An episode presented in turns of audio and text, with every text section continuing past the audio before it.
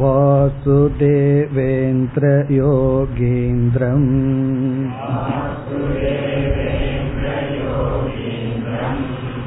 नत्वा ज्ञानप्रदं गुरुम्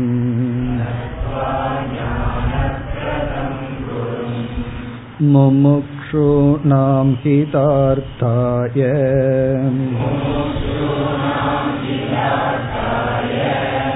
तत्त्वबोधोऽभिधीयते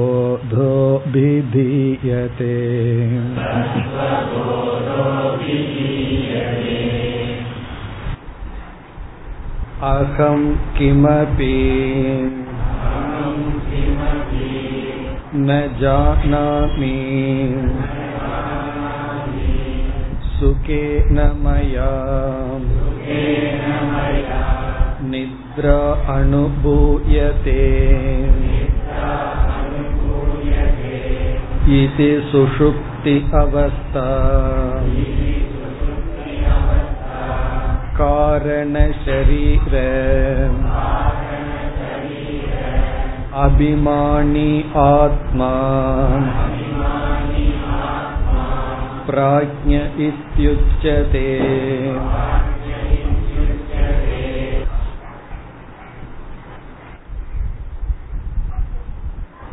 சென்ற வகுப்பில் அவஸ்தா திரயத்தை பற்றிய விசாரத்தை மேற்கொண்டோம். ஜாகிரத் சொப்னம் சுஷுப்தி என்று நமக்கு மூன்று விதமான அனுபவங்கள். அவஸ்தா என்றால் எக்ஸ்பீரியன்ஸ் அனுபவம். ஜாகிரத் அவஸ்தா என்பது இப்பொழுது நாம் அனுபவித்துக் கொண்டிருக்கின்ற எக்ஸ்பீரியன்ஸ் சொப்பன அவஸ்தா என்றால் கனவு. சுஷுப்தி என்றால் கனவற்ற ஆழ்ந்த உறக்கம். இந்த மூன்று விதமான அனுபவங்கள் நமக்கு வருகின்றது. இதை பற்றிய விசாரத்தின் அவசியம் இங்கு ஏன் என்றால் நான் என்ற சொல்லுக்கான பொருளில் இந்த மூன்று அவஸ்தைகளுக்கும் அப்பாற்பட்டவன். அவஸ்தாத்ரய சாட்சி என்று ஆத்மாவுக்கு ஒரு லட்சணம் வந்தது. ஆகவே மூன்று அவஸ்தை என்ன? என்ற கேள்வி வந்தது. அதே போல நமக்கு மூன்று உடல்கள் இருப்பதாக படித்தோம். ஸ்தூல உடல் நம்முடைய மனம் சூக்ம சரீரம். பிறகு இந்த இரண்டுக்கும் காரணமாக இருக்கின்ற காரண சரீரம். அதையும் எதற்கு படித்தோம் என்றால் இந்த மூன்று உடலுக்கும் அப்பாற்பட்டது ஆத்மா. இனி நாம் அடுத்து பஞ்ச கோஷம் என்கின்ற விசாரத்துக்கு செல்வதற்கு முன் இப்பொழுது எப்படி நான் என்ற ஒரு தத்துவம் அல்லது ஆத்மா இந்த மூன்று அவஸ்தைகளுக்கும் அப்பாற்பட்டும் மூன்று உடலுக்கும் வேறாகவும் உள்ளது. அதை இப்பொழுது சுருக்கமாக பார்க்கலாம். இதுதான் விசாரம் என்று சொல்லப்படுகிறது. பிறகு இங்கு வேறு ஒரு கருத்தையும் பார்த்தோம். நான் இந்த ஸ்தூல உடல் உடன் அபிமானம் வைத்து இந்த ஜாகிரத் பிரபஞ்சத்தை இப்பொழுது பார்த்து கொண்டிருக்கின்ற உலகத்தை அனுபவிக்கும் பொழுது அந்த நான் என்ற சொல்லுக்கு விஸ்வன் என்று பெயர். பிறகு அதே நான் கனவு கண்டு கொண்டிருந்தால் கனவு கண்டு கொண்டிருக்கின்ற நான் என்ற சொல்லுக்கு தைஜசன் என்று பெயர். உறங்கிக் கொண்டிருக்கின்ற நான் என்பதை சாஸ்திரம் பிராக்ஞன் என்று அழைக்கின்றது. உறங்குகின்ற நமக்கு சாஸ்திரம் கொடுக்கிற பேர் பிராக்ஞன் கனவு கொண்டிருக்கின்ற நமக்கு சாஸ்திரம் கொடுக்கிற பேர் தைஜசன் விழித்து கொண்டிருக்கின்ற நமக்கு பெயர் விஸ்வன். இனி நாம் இந்த அவஸ்தையை சற்று ஆராய்ச்சி செய்து நான் என்பவன் மூன்று அவஸ்தைகளுக்கும் மூன்று ஷரீரங்களுக்கும் எப்படி வேறானவன் என்று இப்பொழுது பார்க்கலாம். படிப்படியாக இப்பொழுது விசாரத்தை மேற்கொள்கின்றோம். முதல் ஸ்டெப் முதல் படி என்னவென்றால் இந்த மூன்று அவஸ்தைகளும் நமக்கு சேர்ந்து வருவது கிடையாது.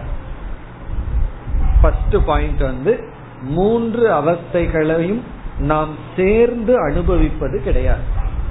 அதாவது எந்த நேரத்தில் ஜாகிரத அவஸ்தையை நான் அனுபவித்துக் கொண்டிருக்கின்றனோ அதே நேரத்துல கனவையும் கண்டு கொண்டிருக்க முடியாது ஆழ்ந்து உறங்கிக் கொண்டும் இருக்க முடியாது. இப்ப மூன்று அவஸ்தைகளைய சேர்ந்து அனுபவிக்க முடியாது. ஒரே டைம்ல நான் மூணு அவஸ்தையும் சேர்ந்து அனுபவிக்க முடியாது. அப்படின்னா என்ன? நான் விஸ்வனாக இருக்கும் பொழுது தைஜசனாக இருக்க முடியாது. நான் தைஜசனாக இருக்கும் பொழுது பிராஜ்யனாக இருக்க முடியாது. இப்ப நான் விஸ்வன் அப்படின்னு சொன்னா நான் ஜாகிரத அவஸ்தையை அனுபவிப்பவன். அந்த நேரத்துல நான் கனவை அனுபவிப்பவனாக இருக்க முடியாது. இது நம்முடைய அனுபவ சித்தம். ஒரே நேரத்துல நம்ம மூன்றையும் அனுபவித்துக் கொண்டு இருக்க முடியாது. ஏக காலம் ஏக அவஸ்தா. ஒரு காலத்துல ஒரு அவஸ்தை தான் நமக்கு கிடைக்கும். இரண்டாவது கருத்து இந்த மூன்று அவஸ்தைகளும் வந்து வந்து செல்கின்றன. மாறி மாறி வந்து வந்து போகும். இப்ப நான் அல்லது எனக்கு இந்த மூன்று அவஸ்தைகள் எப்படிப்பட்டதாக இருக்கிறதுனா வந்து வந்து போகும். இப்ப ஜாகிரத்தில் இருப்போம். இரவு உறங்கிக் கொண்டிருக்கும் பொழுது திடீர்னு கனவு வரும். பிறகு ஆழ்ந்த உறக்கத்துக்குள்ள போவோம். பிறகு மீண்டும் கனவு வரும். ஏதாவது காரணத்துல விழித்து கொள்வோம். பிறகு டைம் பார்ப்போம். உன்ன விடியவில்லைனா உன்ன உடனே உறங்குவோம். அப்படி விழிப்பு ஆழ்ந்த உறக்கம் கனவு இவைகளெல்லாம் வந்து வந்து செல்கின்றன.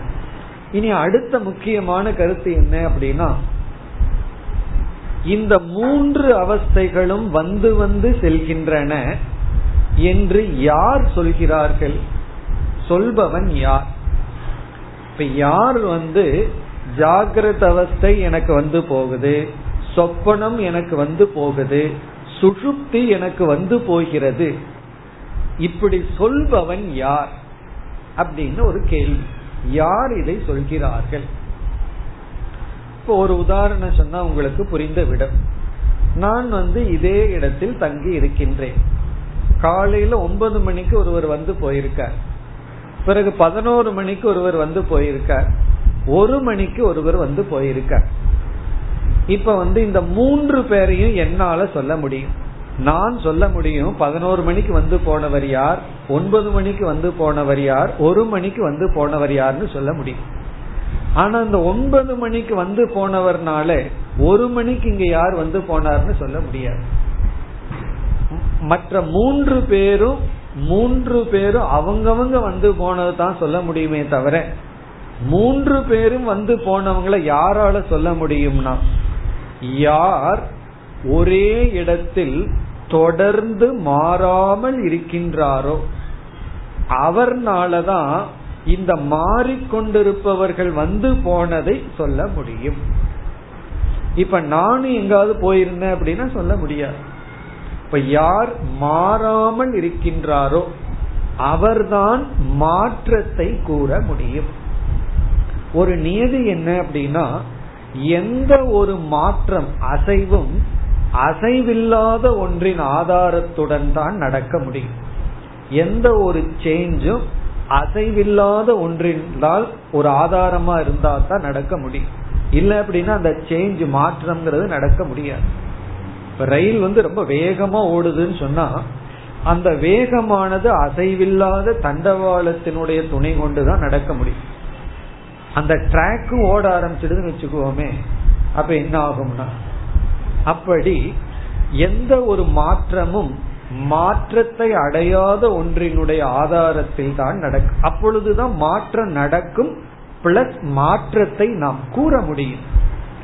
இப்பொழுது ஜாகிரத அவஸ்தை வந்து போச்சுன்னு நான் சொல்கின்றேன். பிறகு அதே நான் என்ன சொல்கின்றேன்னா எனக்கு கனவு வந்ததுன்னு சொல்றேன். பிறகு அதே நான் என்ன சொல்கின்றேன் இன்று நன்கு உறங்கினேன் அப்படின்னு சொல்றேன்.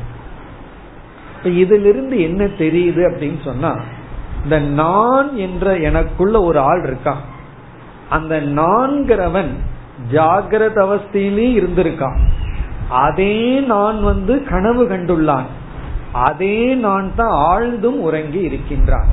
இப்ப ஆழ்ந்து உறங்கிய ஒரு நான் கனவு கண்ட நான் ஜாகிரத அவஸ்தையில் இருக்கின்ற நான் இந்த மூன்றுக்குள்ளேயும் ஒரே ஒரு நான் இருந்துள்ளான். ஒரே ஒரு ஆள் இருந்ததுனாலதான் அந்த ஆள் என்ன சொல்றார்?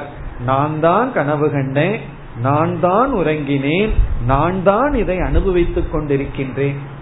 ஆனா இந்த மூன்றையும் சொல்லுவது அவருக்கு ஜாகிரத அவஸ்தையில தான் முடியும். ஜாகிரத அவஸ்தையில தான் கனவை பத்தி சொல்ல முடியும் உறக்கத்தை பத்தி சொல்ல முடியும். காரணம் என்னன்னா ஜாகிரத அவஸ்தையில தான் அந்த நான் என்பவனிடம் இருக்கின்ற கருவிகள் எல்லாம் எல்லாமே வெளிச்சிட்டு இருக்கு ஆழ்ந்த உறக்கத்துல அவனுடைய மனம் வந்து காரண சரீரத்துல போய் ஒடுங்கி விட்டது. கனவுல வந்து மனதினுடைய பாதி விழிப்பு. மனதில் இருக்கிற சம்ஸ்காரம் மட்டும் தூண்டப்பட்டு ஒரு உலகம் அனுபவிக்கப்பட்டுள்ளது. ஆனால் அங்கு அகங்காரமோ மற்ற இந்திரியங்களோ உறங்கிக் கொண்டு இருக்கின்றது இப்ப மனம் முழுமையா விழித்தவுடன் அந்த மனசு பார்க்குது. இதே மனசுக்குள்ளதான் கனவு வந்தது. இதே மனதுதான் எங்கேயோ போய் ஒடுங்கி ஆனந்தமாக சுகமாக இருந்தது. இப்படி வந்து இந்த மூன்று அவஸ்தைகளுக்குள்ளும் எவனோ ஒருவன் சாட்சியாக இருந்துள்ளான். சாட்சினா விட்னஸா இருந்துள்ளான். அவன் என்ன பண்ணியிருக்கான்? ஜாகிரத்தையும் பார்த்திருக்கான் கனவையும் பார்த்திருக்கான் ஆழ்ந்த உறக்கத்தையும் பார்த்துள்ளான். ஆகவேதான் ஆத்மான என்ன? அல்லது ஆத்மா கக ஆத்மா என்றால் என்ன அப்படிங்கிற கேள்விக்கு ஆத்மா என்பது நான். ஆத்மா இஸ் ஈக்வல் டு அகம் நான். அந்த நான்கிறது யார் என்றால் இந்த மூன்று அவஸ்தைகளுக்குள்ளும் மாறாமல் இருப்பவன். ஆள் மாறாட்டம் நடந்ததுன்னா சொல்ல முடியாது. பார்த்துட்டு இருக்கிற நான் கனவு கண்டன் என்னிடமிருந்து வேறுபட்டிருந்தால் கனவு கண்ட நான் வேறு ஜாகிரத அவஸ்தையில் இருந்த நான் வேறாக இருந்தால் இந்த ரெண்டையும் சம்பந்தப்படுத்தி பேச முடியாது. இத சம்பந்தப்படுத்தி பேசுறதுல இருந்து நான் தொடர்ந்து உள்ளேன். இப்ப நான் இங்க இருந்துட்டு மூன்று நேரத்திலையும் வந்தவர்களை தொடர்ந்து பேசினேன் என்றால் ஒன்பது மணிக்கு இவர் வந்தார் பதினோரு மணிக்கு இவர் ஒரு மணிக்கு இவர்னு நான் சொன்னால் அது எதை ப்ரூவ் பண்ணுதுன்னா நான் இந்த இடத்திலிருந்து மாறாமல் இருந்து வந்து போகின்ற அனுபவங்களை எல்லாம் பார்த்தவன். அப்படி மூன்று அவஸ்தையையும் நம்மால சொல்ல முடிகிறது. ஆகவே இந்த மூன்று அவஸ்தைகளுக்கும் சாட்சியாக இருப்பவன் நான். இனி அடுத்த கேள்வி இந்த அவஸ்தைகள் எந்த நிமித்தமாக வந்தது? அதையும் நம்ம பார்த்தோம். இந்த ஸ்தூல உடல் வரைக்கும் என்னுடைய அபிமானம் சென்றால் எனக்கு வந்து ஜாகிரத அவஸ்தை கிடைக்குது இந்த விஸ்வன்னு சொல்றதுக்கு காரணம் என்னன்னா நம்ம மேக்சிமம் நான்கிறத வந்து ஸ்தூல சரீரத்து வரைக்கும் தான் எக்ஸ்டெண்ட் பண்ண முடியும். அதுக்கு மேல என்னுடையதுன்னு தான் சொல்லி ஆக முடியும். ஆகவே ஒரு ஜீவன் முழுமையாக எவ்வளவு தூரத்துல நான் வைக்க முடியுமோ அவ்வளவு தூரத்துல நான் வச்சவனுக்கு விஸ்வன்னு பேர். விஸ்வன்னா முழுமைன்னு அர்த்தம் டோட்டல் அர்த்தம். அவன் வந்து எவ்வளவு தூரம் எவ்வளவு முழுமையா நான்கிறது அபிமானம் வைக்க முடியுமோ அவ்வளவு தூரம் வச்சவன் அர்த்தம். அப்படி இந்த விஸ்வனாகிய நான் என்ன செய்துள்ளேன் ஸ்தூல சரீரம் வரைக்கும் அபிமானம் வச்சு ஜாகிரத் பிரபஞ்சத்தை அனுபவிச்சேன். பிறகு கனவு நிலையில நான் என்ன செய்து விட்டேன்? ஸ்தூல சரீரத்தில் இருக்கிற அபிமானத்தை விட்டுட்டு சூக்ம சரீரமான மனசுல மட்டும் அபிமானம் வைத்துள்ளேன். அப்ப நான் என்ன பண்ணியிருக்கேன்? இந்த ஸ்தூல உடலை என்னால் விட முடிந்தது. அதில் இருக்கிற அபிமானத்தை விட்டு வேறு இடத்துல அபிமானம் வைக்க முடிஞ்சது. அதனாலதான் கனவு நிலை வருது. பிறகு ஆழ்ந்த உறக்கத்துல இனி வருகிறது. என்னுடைய மனதில் இருக்கின்ற அபிமானத்தையும் நான் விட்டுட்டேன். மனசில் இருக்கிற பற்றியும் அபிமானத்தையும் விட்டுட்டு காரண நிலையில் நான் இருந்தேன். நமக்கு ஏன் தூக்கம் வந்து சரியா வர்றதில்லை அப்படின்னு சொன்னா மனது எதையாவது ஒன்று சீரியஸா திங்க் பண்ணிட்டு ஒரு சோகத்திலேயோ அல்லது சந்தோஷத்திலேயோ இருந்ததுன்னு சொன்னா மனது விழித்து கொண்டிருக்கின்ற வரை நமக்கு ஆழ்ந்த உறக்கம் வருவதில்லை. அப்ப மனது மேல நமக்கு ஒரு பிடிப்பு அபிமானம் இருக்கிற வரைக்கும் நன்கு தூங்க முடியாது. எப்பொழுது மனதையே நம்ம ரினௌன்ஸ் பண்றோமோ வேண்டான்னு விட்டுறமோ அப்பொழுது ஆழ்ந்த உறக்கம் வருகிறது. இப்ப ஆழ்ந்த உறக்கத்துல காரண சரீரத்துல மட்டும் எனக்கு அபிமானம். இதுல இருந்து என்ன தெரியுதுன்னு சொன்னா ஸ்தூல உடலை என்னால எடுத்துக்க முடியுது விட முடியுது. சூக்ம சரீரத்தை என்னால அதுல போய் அபிமானம் வைக்க முடியுது விட முடியுது. இதிலிருந்து இந்த உடல்கள் நான் அல்லது என்னுடைய ஒரு அங்கமாக இல்லை. ஏன்னா அதை என்னால கழட்டி விட முடியுது. அதிலிருந்து என்ன விலகி கொண்டு நான் இருக்க முடியும் அது என்னுடைய சொரூபமாக இல்லை. என்னுடைய நேச்சராக இல்லை. அதாவது என்னுடைய நேச்சர் என்னுடைய சொரூபம் உடல்னு சொன்னா அதை என்னைக்குமே அதுல இருந்து விலக முடியாது. இப்ப உதாரணமா இந்த கை இருக்கே இந்த கை வந்து உடலோடு சேர்ந்தது. அதனாலதான் கிளாஸுக்கு வரும்போது யாருமே நான் கைய மறந்து வச்சுட்டு வந்துட்டேன் அப்படின்னு சொல்ல முடியுமோ? பேனாவை மறந்து வச்சுட்டு வரலாம் வாட்ச மறந்து வச்சுட்டு வரலாம். அது டுவெண்ட்டி ஃபோர் ஹவர்ஸ் சில பேர் வாட்ச் கட்டியிருப்பார்கள். அவர்களும் கூட மறந்து வச்சுட்டு வரலாம். காரணம் என்னன்னா வாட்ச் வந்து நம்ம உடல்ல ஒரு அங்கம் அல்ல. அதனால ஒரு நேரத்துல அதை நீக்கலாம் ஒரு நேரத்துல நம்ம அதை சேர்த்திக்கலாம். ஆனா கைய மறந்து வச்சுட்டு வந்துட்டேன் காதை மறந்து வச்சுட்டு வந்துட்டேன் அப்படி எல்லாம் சொல்ல முடியாது. காரணம் என்னன்னா அது பாடியில சேர்ந்து இருக்கின்ற எது என்னுடைய சொரூபமோ அதை என்னால் விட முடியாது. அதை விட முடியுங்கிறதுல இருந்து அது என்னுடைய நேச்சர் அல்ல. இதுல இருந்து என்ன நம்ம புரிஞ்சுக்கிறோம்? இந்த ஸ்தூல உடலை என்னால விட முடிகிறது. அதை விட்டா தான் எனக்கு கனவு கிடைக்கும். அதே போல மனசையும் விட்டாதான் எனக்கு ஆழ்ந்த உறக்கம் கிடைக்கும். இதை என்னால விட முடிகிறது? மீண்டும் அதை பற்றி கொள்ள முடிகிறது. இதிலிருந்து இந்த மூன்று உடல்களும் நம்முடைய ஆடையை போல அல்லது கையில கட்டுற வாட்ச் அல்லது வளையல் இது போல ஒரு எக்ஸ்ட்ரா ஃபிட்டிங் நான் ஒன்னு இருக்கேன். அதுக்கு எக்ஸ்ட்ரா ஃபிட்டிங் தான் இந்த த்ரீ பாடி மூணு உடல். இந்த மூணு உடலோடு ஏதோ ஒரு உடலோடு சம்பந்தம் வந்த உடனே ஏதோ ஒரு அனுபவம் எனக்கு வந்து விடுகிறது. இதுல இருந்து என்ன தெரிகிறதுனா இந்த மூன்று உடல் என்னுடைய உண்மையான தன்மையாக இருந்தால் இந்த உடலை என்னால விட முடியாது.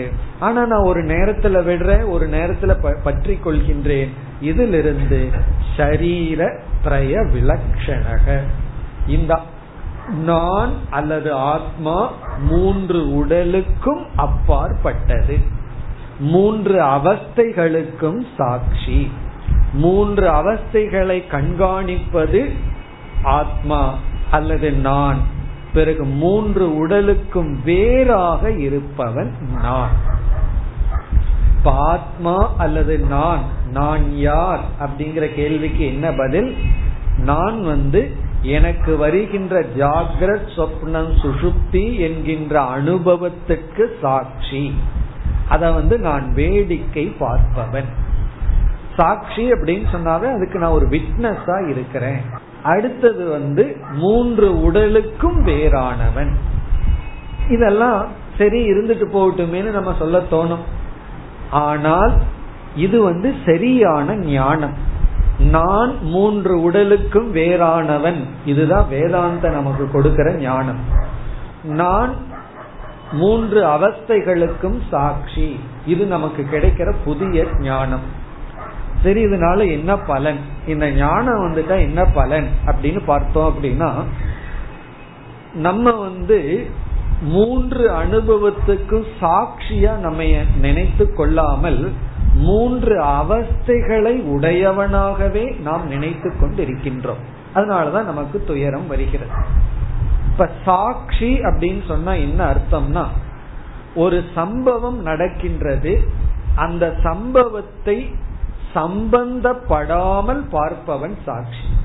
அந்த சம்பவத்துக்குள்ள இவன் சம்பந்தப்படவில்லை ஆனா அந்த நிகழ்ச்சியை நிகழ்ச்சியில் நடக்கின்ற செயல்களுடன் சம்பந்தப்படாமல் பார்த்தால் அவனுக்கு பேரு சாட்சி.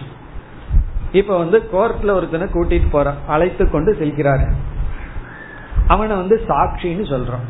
அப்படின்னா என்ன அர்த்தம் அப்படின்னா அந்த நிகழ்ச்சி அவன் பார்த்திருக்கான். ஒருத்தன் வந்து ஒருவனை கொலை பண்ணியிருக்கான் கத்தியில குத்தி இருக்கான் அந்த குத்துனவனை போய் சாட்சின்னு எல்லாம் சொல்ல முடியாது. உண்மையிலேயே அவனும் சாட்சி தான் காரணம் என்ன? அவன் தான் பெஸ்ட் சாட்சி. நான் தான் குத்துன சாட்சி. ஆனா அவனை சாட்சின்னு சொல்றோமோ? அவனை சாட்சின்னு சொல்றது இல்ல காரணம் அந்த செயல்ல அவன் இன்வால்வ் ஆயிட்டான். அதனால அந்த செயலினுடைய பலன் அவனுக்கு வரும். தானம் பண்ணியிருந்தா புண்ணியம் கொலை பண்ணியிருந்தா பாவம்னு வரும். ஆனா அந்த சாட்சியா ஒருத்தன் இருக்கானே அவனை தண்டிக்க மாட்டார்கள். ஏன்னா அவன் எந்த விதத்திலயும் அவன் அதுல இன்வால்வ் ஆகல. எங்கேயோ போயிருக்கான் பார்த்திருக்கான் அவ்வளவுதான். அப்ப சாட்சின்னு ஒருத்தன் இருந்துட்டா சாட்சியினுடைய ஸ்டேட்டஸ் வந்து சம்பவத்தினால் பாதிக்கப்படாதவன் சாட்சி. ஆனால் அந்த சம்பவத்துக்குள்ள இருப்பவன் வந்து கர்த்தா போக்தா சம்சாரி. சம்பவத்துக்குள்ள இருந்தா சம்சாரி அத வெறும் வேடிக்கை பார்த்தா சாட்சி. சாஸ்திரம் நமக்கு என்ன சொல்லுதுன்னா நீ உண்மையிலேயே சாட்சி தான் நீ சாட்சியா இந்த உலகத்தை பார்த்தீங்கன்னா நீ வந்து இந்த உலகத்தை நன்கு அனுபவிக்கலாம். சாட்சியா இருக்கிற வரைக்கும் சந்தோஷம்தான். ஆனா அந்த சம்பவத்துக்குள்ள ஒரு செயலா செயல் செய்பவனாகவோ செயலை அனுபவிக்கிறனாகவோ போயிட்டோம் அப்படின்னா அது துயரம் அல்லது சம்சாரம். இப்ப நமக்கு நாம சாட்சிங்கிற ஞானத்தோட வாழ்ந்துட்டு வர்றோமா? அல்லது நான் செய்பவன் இத நான் செய்யறேன். இதனுடைய பலனை அனுபவிக்கிறேங்கிற எண்ணத்தோட வாழ்ந்துட்டு வர்றோமா? அறியாமையில் இருக்கும் பொழுது நமக்கு சாட்சிங்கிற எண்ணம் வருவதில்லை. ஒவ்வொரு செயலை செய்யும் பொழுது இதை நான் செய்கிறேன். இது என்னால் செய்யப்பட்டது. இந்த பலனை நான் அனுபவிக்கிறேன்னு நினைக்கிறோம். ஆனா செய்வது யார்? இந்த ஸ்தூல உடல் நம்முடைய மனம் இதெல்லாம் செய்யுது. இப்ப இதெல்லாம் நான் நினைக்கிறதுனால அதனுடைய செயல்கள் எல்லாம் நான் செய்பவனாக நான் அனுபவிப்பனாக வந்து விட்டது. ஆகவே இப்ப சாஸ்திரம் என்ன ஞானத்தை நமக்கு கொடுக்க விரும்புதுன்னா நான்கிற சொல் வந்து இந்த உடல் அனுபவம் இதிலிருந்து பிரிஞ்சு இந்த உடல் செய்கின்றது இந்த உடல் இந்த உலகத்தை அனுபவிக்கின்றது. உடல்னா உடலும் மனமும் அனுபவிக்கின்றது. நான் சாட்சி. இந்த ஞானம் நமக்கு வர வேண்டும். இது வந்து கேட்கறதுக்கு நல்லா இருக்கு. சரி அடுத்த நிமிஷத்துக்கு நான் சாட்சியா இருப்பேனா அப்படின்னு நினைக்கும் போது ஒரு கொசு கடிக்கும் கோபம் வந்துடும் காரணம் என்ன அப்படின்னா இந்த உடல் மீது இருக்கின்ற பற்றுனால அவ்வளவு சுலபமா உடல்ல இருந்து நம்ம எடுத்துக்கொள்ள முடியாது. அவ்வளவு சுலபமா உடல்ல இருந்து எடுத்துக்கொள்ள முடியாத காரணத்தினால் நமக்கு பயிற்சிகள் ரொம்ப தேவை. மெதுவா தான் இந்த நமக்கு பக்குவம் நமக்கு வரும். ஆனா இந்த பக்குவம் வர்றதுக்கு ஞானம் மிக மிக முக்கியம். ஞானம்ங்கிறது விதை போல. ஞானமே இல்லை அப்படின்னா என்னதான் பக்குவம் வந்தாலும் இந்த நான் செய்பவன் அப்படிங்கிற புத்தி நம்ம விட்டு போக எவ்வளவுதான் தவம் பண்ணாலும் நான் தபஸ்விங்கிற புத்தி வந்து விடும். ஆகவே இந்த ஞானம் வந்து பக்குவப்பட்ட மனதிற்குள்ள போகும் பொழுது இந்த உலகத்துல நடக்கிற அனைத்து நிகழ்ச்சிகளையும் நம்ம சாட்சியா இருந்து பார்க்கிற மனநிலையை கொடுக்கும். இந்த ஞானமே நமக்கு துயரத்திலிருந்து விடுதலையை கொடுக்கும். அதெல்லாம் நம்ம பிறகு பார்ப்போம். பட் இந்த இடத்துல சாட்சி என்றால் அனைத்தையும் அதற்குள் இல்லாமல் வேடிக்கை பார்ப்பவன். பாவ புண்ணியம்ங்கிற பலனை அடையாதவன். அது வந்து சாட்சி. இந்த சாட்சின்னு நம்ம சொல்வதற்கு காரணம் நான் இந்த மூன்றுக்குள்ளும் இருக்கின்றேன். இப்ப இனி அடுத்த கேள்வி. ஜாகிரத அனுபவிப்பவன விஸ்வன்னு சொன்னோம். கனவை அனுபவிக்கிறவன் தைஜசன்னு சொன்னோம். ஆழ்ந்த உறக்கத்தை அனுபவிப்பவன பிராஜ்யன்னு சொன்னோம். இப்ப இந்த சாட்சின்னு ஒருத்தன் இருக்கானே இந்த மூன்றையும் இந்த மூன்று அனுபவமும் எனக்கு வந்ததுன்னு ஒன்னு ஒரு அறிவு நமக்குள்ள இருந்து சொல்லுதே அவனை விஸ்வன்னு சொல்றதா தைஜஸ்ன்னு சொல்றதா பிராக்யன்னு சொல்றதா? அவனுக்கு என்ன பேர் கொடுக்கிறது? அவனை விஸ்வன்னு மட்டும் சொல்ல முடியாது காரணம் அவன்தான் கனவையும் கண்டான். கனவு காணும் பொழுதுதான் அவனுக்கு வந்து தைஜசன்னு பேர். பிறகு எவன் ஒருவன் நான் கனவையும் கண்டேங்கிறத அறிகின்றானோ பிறகு ஆழ்ந்து உறங்கும் பொழுதுதான் அவனுக்கு வந்து பிராக்யன்னு பேரு. எவன் ஒருவன் ஆழ்ந்து உறங்குவதையும் கண்டானோ ஜாகிரத அவஸ்தையில் இருக்கும் போது விஸ்வன் அதையும் எவன் ஒருவன் கண்டானோ அவனுக்கு என்ன பேர் கொடுப்பது? சாஸ்திரம் சொல்லுது அவனுக்கு என்ன பேர் கொடுக்கறன்னா உண்மையிலேயே அவனுக்கு பேரே கொடுக்க முடியாது. காரணம் என்னன்னா அவன் அந்த மூணுக்குள்ளயும் இருக்கான். ஆனா அந்த மூணுல வெறும் ஒன்றாக மட்டும் இல்லை. அப்ப அவனுக்கு காமனா ஏதாவது ஒரு பேர் கொடுக்கணும்னா நம்ம சாட்சின்னு ஒரு பேர் கொடுக்கலாம். அவன் சாட்சி அப்படின்னு சொல்லலாம். அல்லது இந்த மூன்றுக்குள்ளும் ஊடுருவி இருப்பவன் இந்த மூன்றுக்கும் அப்பாற்பட்டவன். இந்த மூன்றுக்கும் அப்பாற்பட்டவன்னா நாலாவது அவனை போல. அதனாலதான் துரியம் அப்படிங்கிற பெயர் கொடுக்கப்படுகிறது. துரியம் அப்படின்னு சொன்னா இந்த மூன்றுக்கும் அப்பாற்பட்டு ஏதோ ஒரு நான்காவது ஆளை போல. ஆனா நாலு அல்ல நான்கை போல. அதான் துரியம். துரியம்னா நான்காவது ஆளை போல. ஆனா அவன் நான்காவது ஆள் அல்ல. அதை எப்படி உதாரணத்துல புரிஞ்சுக்கலாம்னு சொன்னா ஒருவர் வீட்டுக்கு வந்த உடனே பையனை பார்த்த உடனே அப்பா அப்படிங்கிற ஒரு ரோல்ல இருக்கார். ஆபீஸ்ல போன உடனே எம்ப்ளாயி வேலை செய்பவர் அப்படிங்கிற ரோல்ல இருக்கார். நண்பனை பார்த்த உடனே ஃப்ரெண்ட் அப்படிங்கிற ரோல்ல அவர் மாறிடுறார். ஏன்னா ஃப்ரெண்டு கிட்ட பேசும்போது அவர் ஏதோ பேசுறார். ஜாலியா மனசில் இருக்கிறதெல்லாம் ஷேர் பண்ணிக்கிறார் ஒரு மாதிரி பேசுறார். பையன்கிட்ட வந்த உடனே அவர் அப்பாங்கிற ஸ்தானத்திலிருந்து எதை பேசணும் எப்படி பேசணும் அப்படின்னு இருக்கார். சில பேர் நினைக்கிறார்கள் அப்பா அப்படின்னா கரடி மாதிரி இருக்கணும் பையன்கிட்ட. முறைச்சிட்டு இருக்கணும். சிரிச்சிட்டு பேசிடக்கூடாது. அப்படி ஒரு ஃபார்ம் அதே போல எம்ப்ளாய் அவருடைய பாஸ் கிட்ட போன உடனே இவர் ஆளே மாறிடுறார். எப்படியோ இருந்தவர் எப்படியோ மாறிடுறார். ஆனா இவர் யார்? இப்ப வந்து பாஸ் வீட்டு இருக்கும்போது அவருக்கு அங்க ஒரு மேனேஜர் அப்படின்னு ஏதாவது ஒரு ஸ்டேட்டஸ் இருக்கும். வீட்டுல வந்தா தந்தை நண்பன் இடத்துல நண்பன். ஆனா இவர் யார் அப்படின்னு கேட்டா நம்ம வந்து இந்த மூணுமே மனிதன் அப்படின்னு சொல்றோம். இப்ப மனுஷக அப்படிங்கறது இந்த மூன்றுக்குள்ளயும் ஊடுருவி இருக்கு.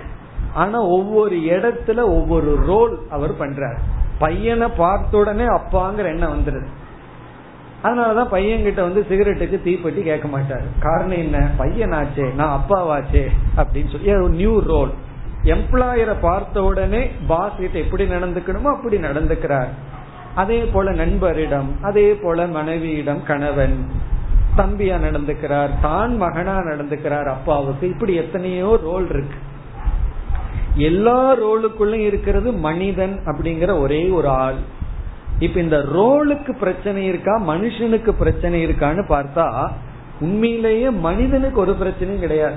அவர் பேசாம மனுஷனா இருந்துட்டாருன்னா ஒரு பிரச்சனையும் இல்லை. ஒவ்வொரு ரோல் எடுக்கும் பொழுது அந்த ரோலுக்கு ப்ராப்ளம் இருக்கு. அப்படி ஜாகிரத அவஸ்தையில ஏதோ பிரச்சனை இருக்கு சொப்பனத்துல பிரச்சனை இருக்கு ஆழ்ந்த உறக்கத்துல ஒரு பிரச்சனை இல்லை. உறங்கிக் கொண்டிருக்கிற வரைக்கும். ஆனாலும் அங்க அறியாம இருக்கு. அப்படி இந்த மூணு உடலோடு சம்பந்தப்படும் பொழுது புதிய புதிய உறவுகள். ஆனால் அதற்கெல்லாம் சாட்சியா இருக்கிறவனுக்கு எந்த பேரும் கொடுக்க முடியாது. சாதாரணமா சாமான்யமா ஏதாவது பேர் கொடுக்கலாம் சாட்சின்னு சொல்லலாம். அல்லது வந்து துரியம்னு சொல்லலாம். எப்படி மனுஷன்னு சொல்றது போல அப்படி அவஸ்தாத்திரைய சாட்சி ஆத்மா. இப்ப நமக்குள்ள ஏதோ ஒரு ஆத்மான்னு ஒண்ணு இருக்கு. அது யார் அப்படின்னா உண்மையிலேயே எந்த அவஸ்தையும் அதை அனுபவிக்காமல் சாட்சியாக இருப்பது. ஆனா இப்ப நமக்கு அப்படி ஒண்ணு இருக்கிறதாக தெரியாது.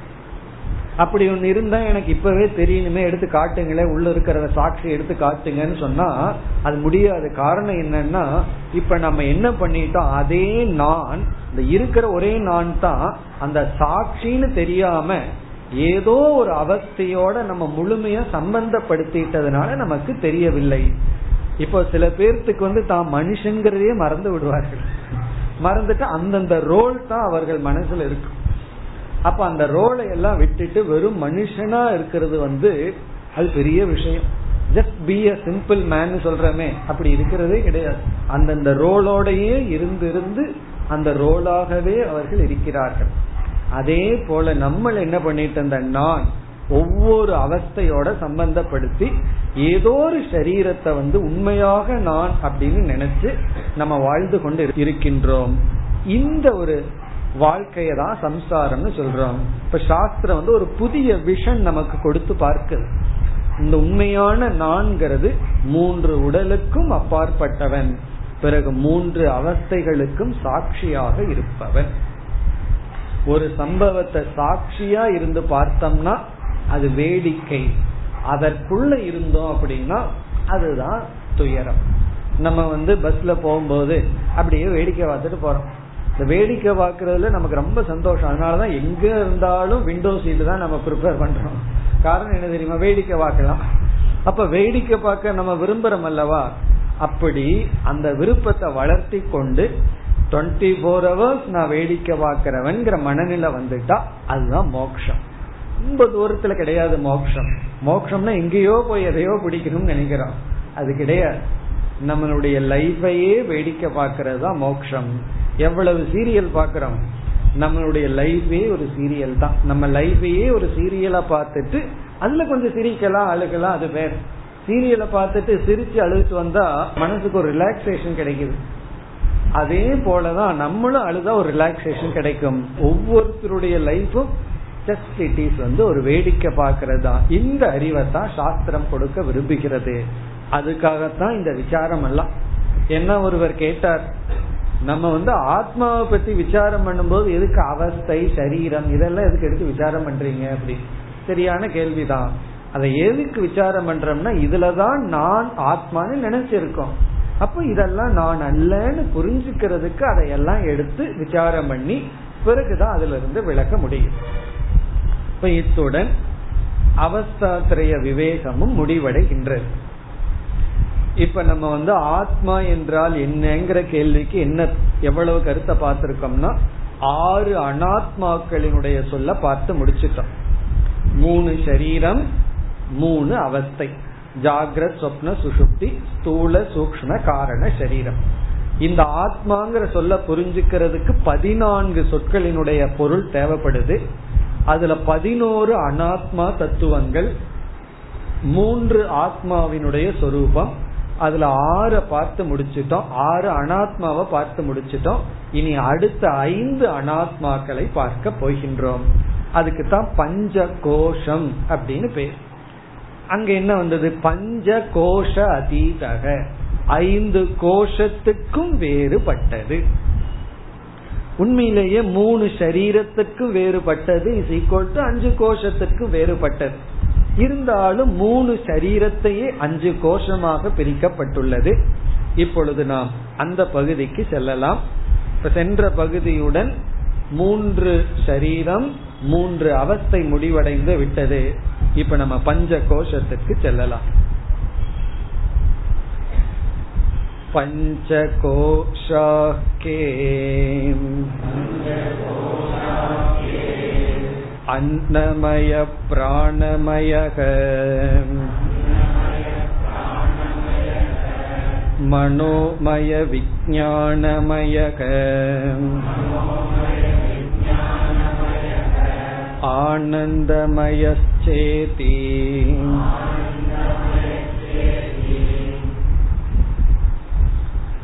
சிஷ்யனுடைய கேள்வி பஞ்ச கோஷாகா கே கேன எவைகள் எவை பஞ்ச கோஷங்கள் எவை ஐந்து கோஷங்கள் என்றால் என்ன பஞ்சன ஐந்து கோஷக கோஷக அப்படின்னு சொன்னா அந்த காலத்துல எல்லாம் வால் வச்சிருப்பாங்க. பெரிய கத்தி. அதுக்கு அந்த உரைக்கு பேரு தான் கோஷம் அப்படின்னு சொல்வது அதாவது ஒரு பொருளை வச்சு பாதுகாக்கிற இடம். அந்த பொருளை மூடுவது. அந்த வாழை வந்து அதை மறைச்சு வச்சிருக்கும். அதை மூடி வச்சிருக்கும். அந்த கோஷம் இல்லாம அந்த வாழை வந்து இவர் வயிற்றுல வச்சிருந்தாருன்னு வச்சுக்கோ என்ன ஆகும்? இவர் எங்காவது உட்கார்ந்து இருந்துச்சாருன்னா இவரையே அது குத்திடும் ஆகவே இவரிடம் இருந்து அது சேஃப்டியா இவரையே அது குத்தக்கூடாதுன்னு சொன்னா அது ஒரு உரையில தான் வச்சிருக்கணும். அப்படி கோஷம்னு சொன்னா தட் விச் கவர்ஸ் எது மறைக்குமோ அது கோஷம். நம்ம நகை பெட்டிய கோஷம்னு சொல்லலாம். ஏன்னா அது நகைய மறைச்சு வச்சிருக்கே பாதுகாப்பா. அப்படி எது மறைக்குமோ அது கோஷம். இந்த இடத்துல கவனமா படிக்கணும். சில பேர் கேசம்னு படித்து விடுவார் பஞ்ச கேசம் கேசம்னு என்ன தெரியுமா? முடி. இது கேசம் அல்ல கோஷம் பஞ்ச கோஷம். அதாவது நம்முடைய மூணு சரீரத்துக்கு தான் பஞ்ச கோஷம் அப்படின்னு பேர். இந்த மூணு உடல் தான் ஐந்தாக பிரிக்கப்பட்டு பஞ்ச கோஷம்னு சொல்லப்படுகிறது. ஆகவே ஐந்து கோஷம் என்பது நம்முடைய மூணு சரீரம். பிறகு எதற்கு கோஷம்னு பேர் வச்சு மூணு உடல் ஐந்தாக பிரிக்கப்பட்டுள்ளது அப்படின்னு சொன்னா இந்த கோஷம் அப்படிங்கிறது மறைக்கிறது எதுவோ அது கோஷம். எது நம்முடைய விஷனை மறைக்குமோ அது கோஷம். இப்ப கத்தி வந்து அந்த உரைக்குள்ள இருந்ததுன்னா நம்ம கத்திய பார்க்க முடியாது. அது எப்படி இருக்குன்னு நமக்கு தெரியாது. ஆகவே கத்திய மறைக்கிறது வந்து கோஷம். ஒரு பாக்ஸ் கொண்டு வந்து உள்ள நகை இருக்குன்னு சொன்னாருன்னா அந்த நகையை பார்க்க முடியாது. ஏன்னா பாக்ஸ் மறைச்சிருக்கு. அப்போ கோஷம்ங்கிறது மறைப்பது. இங்கு வந்து எதை மறைக்கிறதுனா ஆத்மாவை மறைக்கின்றது. ஆத்மாவை நமக்கு தெரியாம மறைக்கிறதுனால இந்த மூன்று உடல்களும் கோஷம்னு சொல்லப்படுது. இந்த மூன்று உடலும் இந்த மூணு அஞ்சா பிரிக்கப்பட்டு ஆத்மாவை மறைக்கிறதுனால கோஷம்னு சொல்லப்படுது இந்த இடத்துல உதாரணத்தை கொஞ்சம் மாத்தி நம்ம புரிஞ்சுக்கணும். பொதுவா ஒரு பொருள் எங்கிட்ட இருக்கு. அந்த பொருளை மறைக்கிறதுக்கு நான் ஒன்ன பயன்படுத்துறேன். அது வந்து அந்த பொருளை விட சின்னதா இருக்கணுமா பெருசா இருக்கணுமா?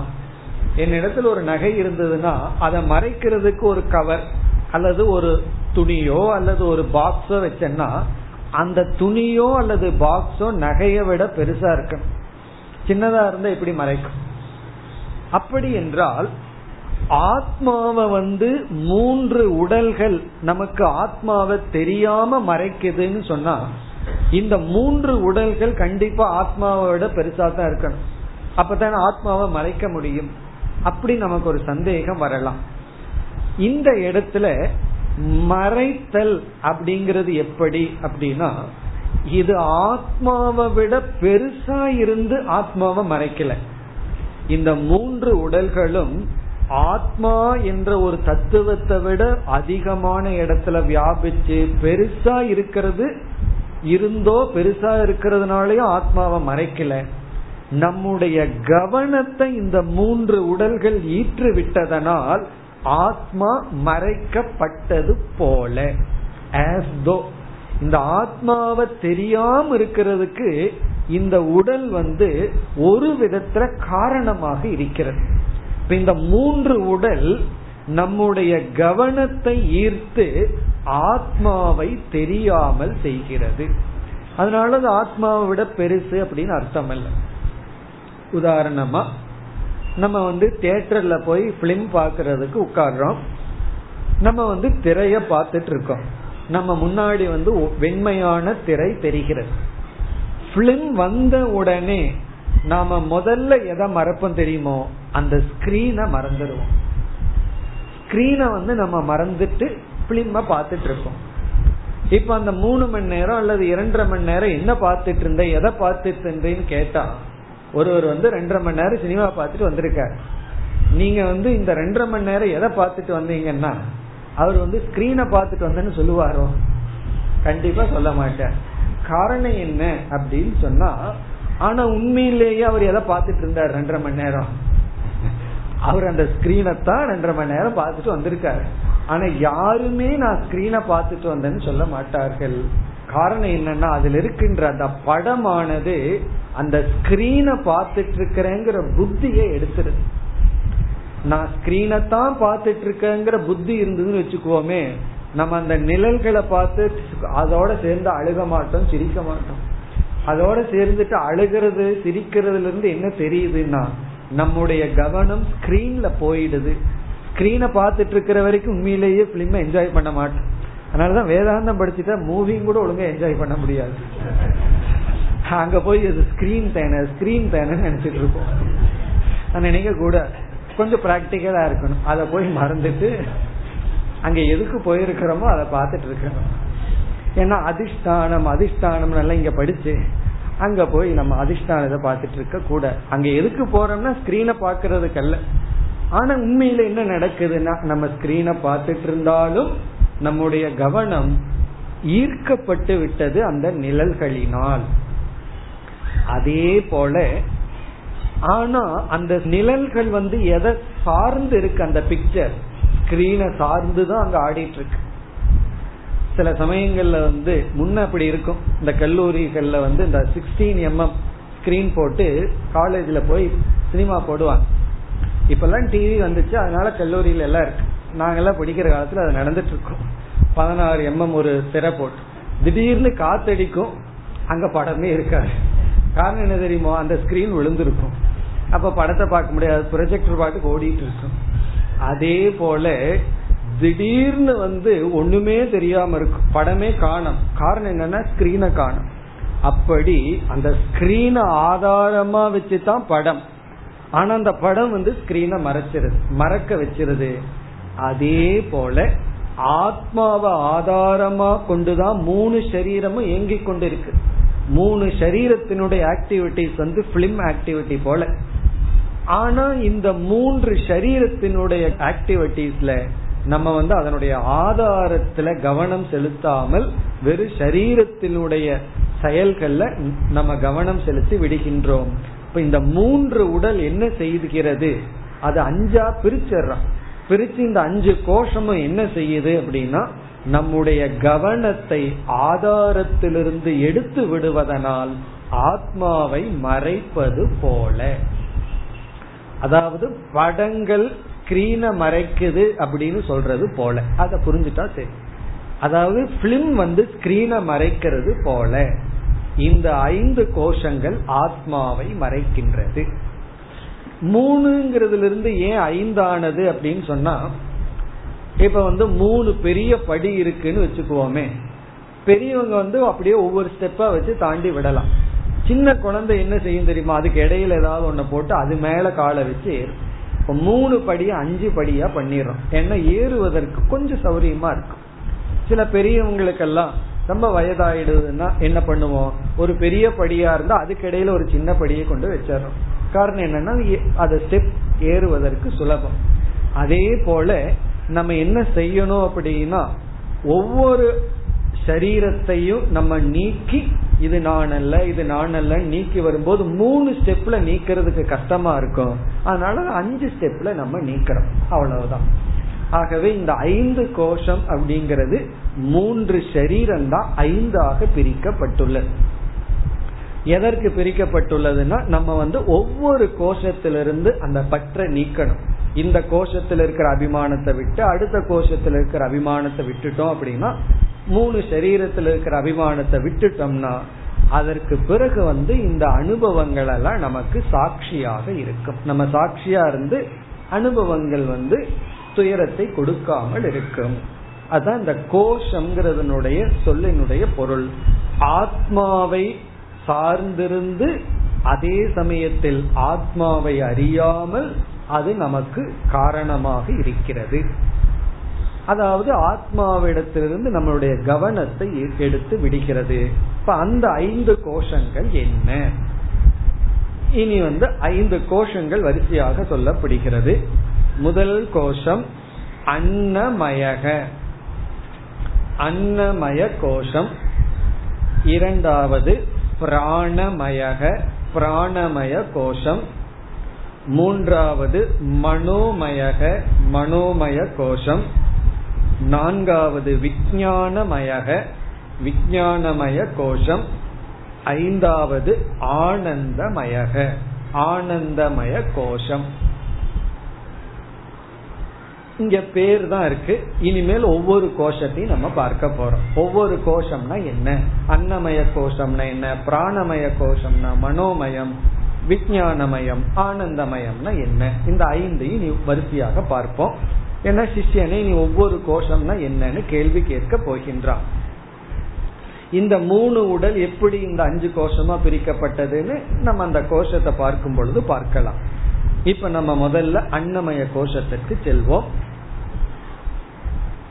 அன்னமய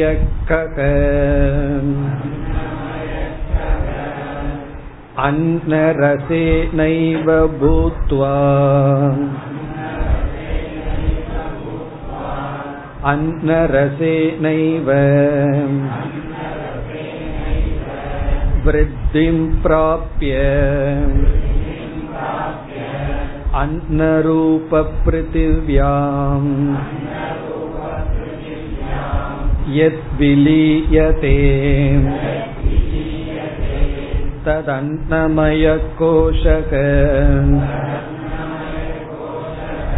स्थूलशरीरम्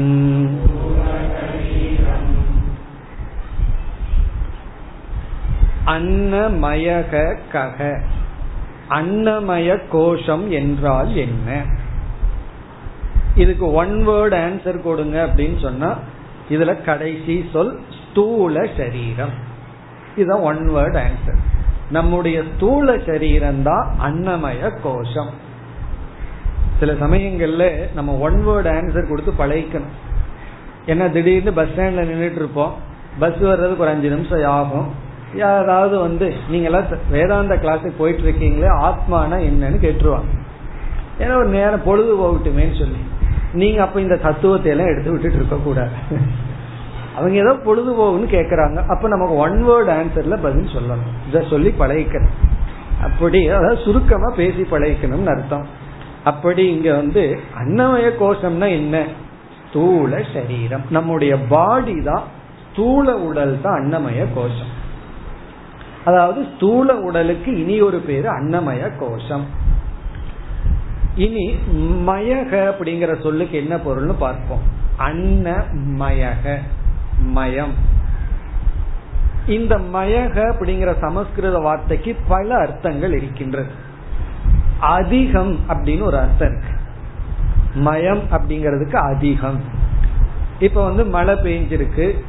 ரோடெல்லாம் தண்ணி மயமா இருக்கு. நீர் மயமா இருக்கு அப்படின்னு சொல்றோம். அல்லது கிராமம் கிராமக ஜலமயக அப்படின்னு சொல்றோம். அப்படின்னு என்னன்னா அதிக இடத்துல தண்ணீர் பரவி உள்ளது அப்படின்னு அர்த்தம். தண்ணி ரொம்ப இருக்குன்னு அர்த்தம். அதிகமாக இருக்கிறது. பிறகு வந்து அன்னமயக அப்படின்னு சொன்னா அன்னத்தினுடைய விகாரம் மாடிபிகேஷன் அப்படின்னு ஒரு அர்த்தம். உணவினுடைய மாற்றம் உணவினுடைய விகாரம். அதான் அன்னமயக. மயகங்கிறதுக்கு இரண்டாவது அர்த்தம் விகாரம். விகாரம்னா மாற்றம் உருமாற்றம் இந்த இடத்துல அதுதான் பொருள். அதிகம்னு அர்த்தம் அல்ல விகாரம் அப்படிங்கிற அர்த்தம். அன்னமயக அப்படின்னா உணவினுடைய விகாரம் இந்த ஸ்தூல சரீரம். நம்ம பாடி அப்படிங்கிறது ஃபுட்டினுடைய விகாரம். நம்ம சாப்பிட்ட உணவினுடைய மாற்றம் தான் இந்த உடல். இந்த உணவே இந்த உடல்னு சொல்லி இருக்க கூடாது இந்த உணவே இந்த உடல்னா இந்த உடல் எப்படி தெரியும் தெரியுமோ? சவுத் இந்தியன் பாடி எல்லாம் பூரா இட்லி தோசையா தெரியும். நார்த் இந்தியன் பாடி பூரா சப்பாத்தியா தெரியும்.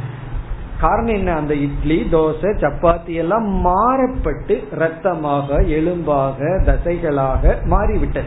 இப்போ உணவினுடைய விகாரம் உணவே அங்க ஒட்டிட்டு இல்லை. உணவு மாற்றத்தை அடைந்து இப்ப உடம்பு எப்படி தெரியுதோ அப்படி இருக்கிறது. இப்ப உணவினுடைய விகாரம். இப்ப அன்னமயக அப்படின்னு சொன்னா அன்னத்தின் விகாரம். அன்னத்தின் விகாரம்ங்கிறது தான் இனி விளக்கப்படுகிறது. இப்ப இந்த அன்னமய கோஷமான உடல் எப்படி இருக்குன்னா இந்த உடல் ஸ்தூல உடல் உணவினால் தான் தோன்றியுள்ளது. இந்த பாடியே நம்ம உடலே உணவினால தான் தோன்றியுள்ளது. முதல்ல வந்து தந்தை சாப்பிட்ட உணவினுடைய விகாரம் பிறகு வந்து தாய் கர்ப்பத்தில் இருக்கும் பொழுது தாய் சாப்பிட்ட உணவினுடைய விகாரத்திலிருந்து நம்முடைய உடல் உருவாகி அப்படி இந்த உடலானது தோன்றியதே அன்ன விகாரத்துல தான் தோன்றி உள்ளது சரி தோன்றிய உடல் இந்த உலகத்திற்கு வந்ததற்கு பிறகு எப்படி இந்த உடல் காக்கப்படுகிறதுனா அதுவும் அன்னத்தினுடைய விகாரம். மீண்டும் வந்து இந்த உடல் வந்து உணவினால் தான் காக்கப்படுகிறது. இப்ப உடல் தோன்றியது உணவினுடைய விகாரத்தினால் பிறகு உடல் காக்கப்படுவதும் உணவினுடைய விகாரத்தினால். பிறகு எங்கதான் போகுது கடைசியினா மீண்டும் உணவாக சென்று விடுகிறது. அப்போ உணவினாலேயே தோன்றி உணவினாலேயே காக்கப்பட்டு மீண்டும் நம்முடைய உடல் உணவாக சென்று விடுகிறது. அதனாலதான் அந்த காலத்துல டெட் பாடியை டிஸ்போஸ் பண்றதுக்கு எத்தனையோ மெத்தட் இருந்தது. ஒண்ணு தண்ணியில போட்டுருவாங்க. காரணம் என்னன்னா அங்க இருக்கிற மீன் மற்றதெல்லாம் சாப்பிட்டு அது ஒரு உணவா போகணும். நம்ம டெட் பாடி முதல் கொண்டு வேஸ்ட் ஆக கூடாதுன்னு சொல்லி அது ஏதோ நாலு ஜீவனுக்கு உணவா போகட்டும்னு சொல்லி. அல்லது மலையில போய் உருட்டி விடுவாங்களாம். இதெல்லாம் அந்த காலத்துல பண்றது. காரணம் என்னன்னா பறவைகள் எல்லாம் கழுகு இதெல்லாம் சாப்பிட்டுட்டு போகட்டும்னு சொல்லி. அதாவது செய்ய வேண்டிய சம்ஸ்காரத்தை எல்லாம் பண்ணி மலையில போய் உருட்டி விடுறது. இப்ப இந்த ரெண்டையும் யாரும் பண்றது இல்ல பண்ணாம இருக்கிறது நல்லது. மூன்றாவது வந்து புதைச்சி விடுறது. பூமி இருக்கிறது சத்து பூமிக்கு சத்தாக மாறிவிடும். மண்ணு தின்னு போடுதுன்னு சொல்லுவார்கள். அப்படின்னு என்ன புதைச்சிட்டோம் அப்படின்னா இந்த மண்ணு சாப்பிட்டு நம்மளுடைய எலும்பெல்லாம் உரமாக மாறி விடுகிறது அதிலிருந்து ஸ்தாவரங்கள் எல்லாம் வருது. அதை நம்ம மறுபடியும் சாப்பிடணும். அல்லது எரிச்சு சாம்பலாகி மீண்டும் அந்த சாம்பல் வந்து உரமாக சென்று விடுகிறது. அப்ப நம்முடைய உடல் வந்து உணவாக சென்று விடுகிறது. உணவுல போய் ஒடுங்குகின்றது. இப்போ உணவில் தோன்றி உணவில் தோன்றினா உணவினுடைய விகாரத்தில் தோன்றி உணவினுடைய விகாரத்தில் வாழ்ந்து மீண்டும் இது மற்ற உயிரினங்களுக்கு உணவாக சென்று விடுகிறது. நம்ம பூமியில புதைச்சிட்டோம்னா அது பூமிக்கு ஒரு சத்தா மாறி அது என்ன ஆகி விடுகிறது? அந்த பூமியில ஒரு உரமாக இருந்து அது மீண்டும் சில தாவரங்களுக்கு அங்கிருந்து ஒரு மரம் வளர்ந்ததுன்னு சொன்னா அந்த மரத்துக்கு அது வந்து ஒரு எருவாக மாறி விடுகிறது. அதனாலதான் அந்த ஒரு பயிர் வளர்க்குறோம் அப்படின்னு சொன்னா அந்த பயிரை சுத்தி களைகள் எல்லாம் ரொம்ப வரும். நம்ம நினைச்சுக்கிறோம் அந்த களைகள் வராம இருந்தா நல்லா இருக்குமே அப்படின்னு. ஆனா அந்த களைகள் வர்றதுதான் அந்த பயிருக்கே நல்லது. அந்த களைகளை வெட்டி அங்கேயே போட்டு விடுவார்கள். அதுவே உரமாகி விடும் அந்த களைகள் வரலீங்கன்னா அந்த பயிருக்கு உரமே கிடைக்காது. அப்போ ஒரு ஸ்தாவரத்துக்கு இனி ஒரு ஸ்தாவரத்தினுடைய உடல் வந்து உணவாக மாறி விடுகிறது. அதே போல நம்முடைய உடலும். இதுதான் அன்னமயத்தினுடைய தன்மை. இதெல்லாம் நம்ம தெரிஞ்சிட்டோம் அப்படின்னா இந்த உடல் மீது நமக்கு பற்று கொஞ்சம் கொஞ்சமா குறையும். ஏன்னா நம்ம உடலை பார்க்கும் போதே சாப்பாடா பார்க்கணும். இந்த உடல் வந்து ஒரு உணவு. எப்படி? நம்ம உணவை பார்த்துட்டு இருக்கோம் அதே போலதான் நம்ம உடலை நாலு பேர் பார்த்துட்டு இருப்பாங்க என்னைக்கு இது சாப்பாடா கிடைக்குமோ அப்படின்னு சொல்லி. தாவரங்கள் எல்லாம் காத்துட்டு இருக்கும் ஒரு செயின்ட் வந்து இந்த மாதிரி ஒரு பிரேயர் பண்ணார். ரொம்ப அழகான பிரேயர் அவர் வந்து மாமிசத்தை சாப்பிடுபவர். அந்த பகுதியில் அப்படிப்பட்ட கலாச்சாரத்துல பிறந்த ஒரு செயின்ட் அதனால அவர் முன்னாடி என்ன இருந்ததுன்னா ஆடு மாடு இதுதான் முன்னாடி சாப்பிடுறதுக்கு. அப்ப அவருடைய பிரேயர் என்ன அப்படின்னு சொன்னா எந்த ஒரு சக்தியானது பலமான என்னிடத்தில் பலகீனமான உன்னை உணவாக்கியதோ அதே சக்தி என்னை வேறொரு பலவானுக்கு உணவாக்கட்டும். அப்படி நினைச்சு சாப்பிடுறாராம். இப்ப நான் கொஞ்சம் பவர்ஃபுல்லா இருக்கின்றதுனால தானே உன்னை அடிச்சு இப்ப என்னுடைய பிளேட்ல இருக்கேன். எந்த ஒரு சக்தி எனக்கு ஒரு சக்தியை கொடுத்து உன்னை பலகீனனா படுத்தி என்ன பலவானனா படுத்தி இப்ப நீ உணவானையோ அதே சக்தி என்னை விட பலமானவனுக்கு நான் உணவாவேன் ஆக அப்படி நான் ஆக போறேன் அப்படின்னு நினைச்சிட்டு சாப்பிடுற மாதிரி. இது வந்து அக்செப்டன்ஸ் எனக்கு உணவு கிடைச்சதுன்னா நானும் ஒரு காலத்துல உணவாக வேண்டும். அப்படி நம்முடைய உடல் வந்து உணவினால் தோன்றி உணவினால் காக்கப்பட்டு உணவாக செல்கிறது. அதுதான் இங்கு சொல்லப்படுகிறது. அன்ன ரசே நைவ பூத்துவா அன்ன ரசம். இந்த இடத்துல ரசம் அப்படின்னு சொன்னா சாரம் விகாரம். மயகங்கிற சொல்லுக்கு பதுவா ஆசிரியர் ரசம்ங்கிற சொல்ல பயன்படுத்தி உள்ளார். ரசம்னு சொன்னாலும் மயகன்னு சொன்னாலும் ஒண்ணுதான். ஏன்னா ரசம்ங்கிறது சாறு. அதனுடைய எசன்ஸ் சார் அது நம்ம ரசத்துல அப்படித்தானே பண்றோம். சாம்பார் எல்லாம் வச்சோம் அப்படின்னா பருப்பை வேக வச்சோம்னா பருப்பினுடைய எசன்ஸ் எடுத்துக்கிறோம். அப்படி அந்த சாரை எடுத்துட்டு பண்றதுதான் ரசம். அப்படி அன்ன ரசேன அன்னத்தினுடைய விகாரத்தினால் பூத்துவா தோன்றி.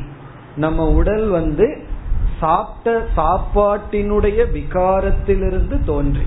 முதல்ல தந்தை சாப்பிட்ட உணவிலிருந்தும் பிறகு தாய் சாப்பிடுகின்ற உணவிலிருந்தும் தோன்றி அன்ன ரசேனைவ விருத்தின் பிராப்பிய சாப்பாட்டினுடைய அன்னத்தினுடைய சாரத்தினால் வளர்ச்சி அடைந்து. விருத்தி அப்படின்னா வளர்ச்சி. எப்படி? பிறக்கும் போது மீறினா மூணு கிலோ இல்ல ரெண்டரை கிலோ இருக்கும். கொஞ்ச நாள் அப்படியே ஏறிட்டே போகுது. சில பேர் செஞ்சுரி போட்டுறாங்க. அதான் விருத்தியும் பிராப்பிய விருத்தின்னா வளர்ச்சி அப்படியே அடைஞ்சிட்டே போகுது. அப்படி விருத்தியும் பிராப்பிய இப்ப கடைசியில் என்ன ஆகுதுன்னா அன்னரூப பிருத்திவியாம் விலீயதே எது? அன்னரூபமான பூமியில் ஒடுங்கி விடுகிறதோ? அன்னரூபமான பிருத்திவியில் எது விலீயதே? எந்த உடலானது ஒடுங்கி விடுகிறதோ? இதெல்லாம் இந்த ஸ்தூல சரீரத்துக்கான விளக்கம். நம்மளுடைய உடலை வர்ணித்து கொண்டு இருக்கின்றார் இந்த உடல் சாப்பாட்டினுடைய ரசத்துல தோன்றி உணவினுடைய விகாரத்துல பெரிதாகி மீண்டும் இந்த பூமிக்கு அன்னரூபமான பூமிக்குள் எது ஒடுங்குகிறதோ தது அன்னமய கோஷக. அதுதான் அன்னமய கோஷம். மற்ற கோஷங்களை அடுத்த வகுப்பில் பார்ப்போம். ॐ पूर्णमधपूर्णमिधं पूर्णात्पूर्णमुदच्छते पूर्णस्य पूर्णमादाय पूर्णमेवावशिष्यते ॐ शान्ति शान्ति शान्तिः